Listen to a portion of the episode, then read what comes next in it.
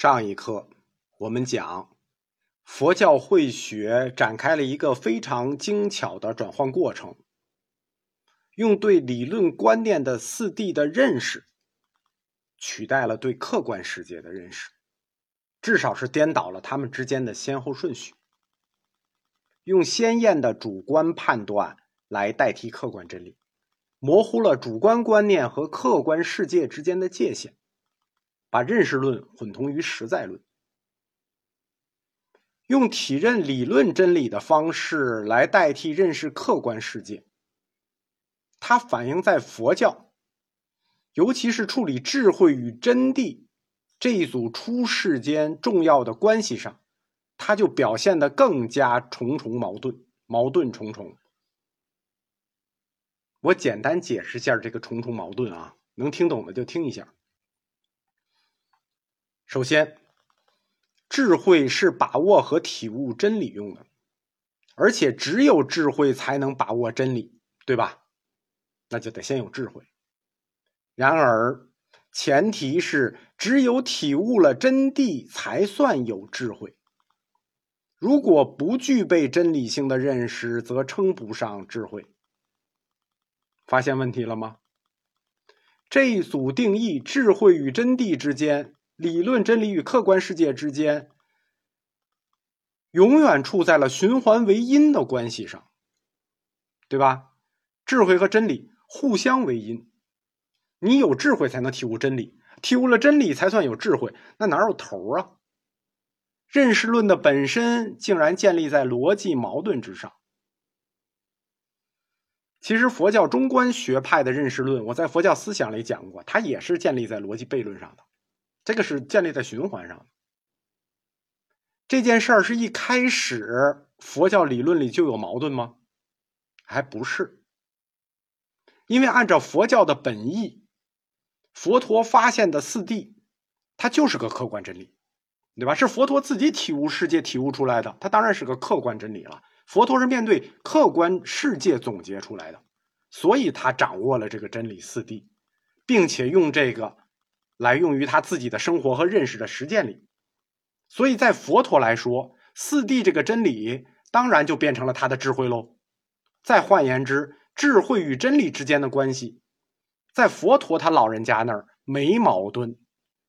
对于佛陀而言，智慧和真理它就是两件事。佛陀发现了真理，他掌握了真理，他当然变成自己的佛智了。在佛陀那儿是没矛盾的。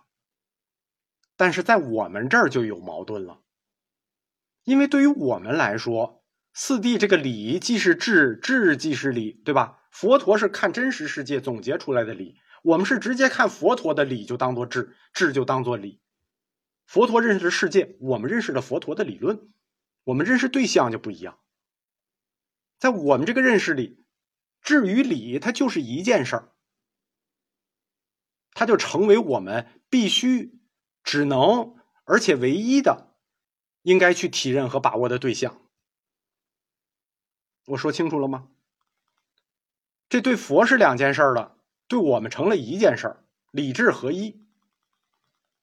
认识佛智，即佛的这个知见，跟我们去认识客观世界的真理变成了一件统一的事了，对吧？本来我们应该认识客观世界真理，但是我们现在认为佛智就是客观世界的真理，它是一件事，所以我们当然就没有办法喽，我们只能统一喽，对吧？也只能如此喽。所以这个事儿就就没没法再往下讲了。我前面讲，佛教智慧的细分定义有八种，有十种，有十六种，有好多分类，但总括为两大类，有漏智和无漏智。那我们把佛教的分类呢，拿出一种常用的来展开讲一下，因为有漏无漏我们清楚，我们拿一个常用的，就是实智。因为实智它很常用啊，它是俱舍论里的，俱舍论里把智智慧分为十种智慧。俱舍论说智有十种，摄一切智，十种就摄一切智啊，所有的智慧都在这里，摄一切智。怎么分的呢？一世俗智，二法制、三类制、四苦制、五极制、六灭制、七道制、八他心制、九禁制、十无生制。这个一切制这个词，我在简明佛教词典的课里讲过啊。在佛说的这个十种制的分类里头，哪一个制是有漏制呢？当然是第一个了，对吧？你看名字就知道了。第一个制，一世俗制，那肯定有漏啊，因为这类智慧一听名字，它的来源和应用环境就是世俗世界，所以叫世俗制嘛，也叫世制啊，它当然有漏。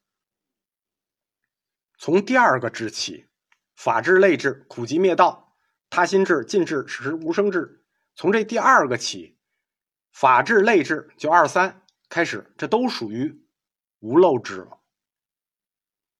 从定义讲，世俗制叫可辨一切有为无为及所缘之境。俱舍论里这么说的，世俗制世制可辨一切有为无为及所缘之境。意思是什么呢？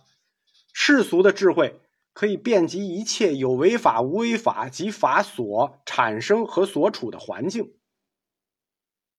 白话说，就是可以通过一切现象来认识世俗制。你看，通过一切现象认识到的这个智慧就是世俗的。你别看它有漏啊，有漏归有漏，但它包括的范围是相当广泛的。法制以后，从第二个以后，这就是无漏制了。那定欲跟世俗制就不一样了，他们是以欲界、色界、无色界的四谛为境的。以四谛为境什么意思呢？他们就以理论为境了，他们不以客观为境，以理论为境。就是以理论为他的这个认识定义环境，所以他们是无漏制啊。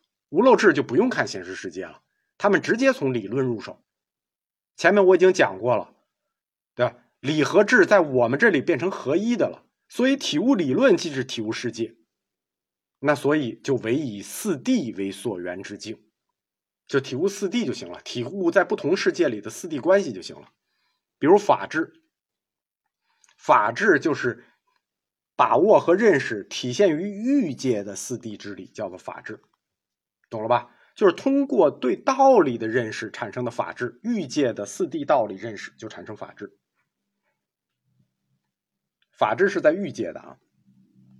根据佛教的世界地图来讲，在欲界上面还有一色界，色界上面还有一无色界。那么进而一步认识到在色界和无色界中的四谛之理呢，那就是类制。就是类比过去的制，就是一样，跟法制一样，类比过去的法制，类制就是色界与无色界的四谛之理。因此法制与类制之间的区别，就是它体悟的四谛所处的环境不同。法制体悟的是欲界四谛之理，类制体悟的是色界与无色界的四谛之理。但是它们都是通过体认四谛所产生的，都是通过认识一个道理所产生的智慧。那因此后面就可以进一步的产生出四种智慧来，苦集灭道四智，对吧？三呃四苦智、五集智、六灭智、七道智，苦苦智、集智、灭智、道智。那么第一个世俗智，第二个法智，第三个类智，加上后面拆开的这四个苦集灭道四个智慧，这就是七个智慧喽。如果你把这七个智慧都体悟了，其实就没什么可学的了啊，对吧？真实世界你也了解了，三界里的四谛之理你也了解了，你没什么可学的了，你学到尽头了，学无可学，那就等着涅槃喽。这就是最后两个智，尽智，尽头了嘛，学到尽头了嘛，尽智，还有无生智。那中间空过去一个第八个啊，中间怎么空过去一个？因为中间这第八个这智啊，它比较特别。第八个智叫他心智，他心智不是对自己啊，是对别人的。而且他心智它的性质也比较特别，它是个组合智，它是由法智、类智和世俗智组合而成的。俱舍论的这一段，对吧？就是摄一切智，智分十种，摄一切智，又分两类，有漏与无漏。听着解释起来很复杂，其实意思很简单。我们总结一下啊。智有两种，第一种是世俗间的，它必然有漏，它以一切现象作为对象，所以从这里得到的认识，它也不会超出世俗的性质。认识的对象是世俗的，所以认识也是世俗的，超不出这个性质，所以有漏，所以世俗，所以世智。第二种是超世俗的，那就是无漏。佛教管这种无漏的、超世俗的也叫圣意智，哎，胜过别的圣意智。它呢包括十种智里头，除掉世俗智，剩下的九个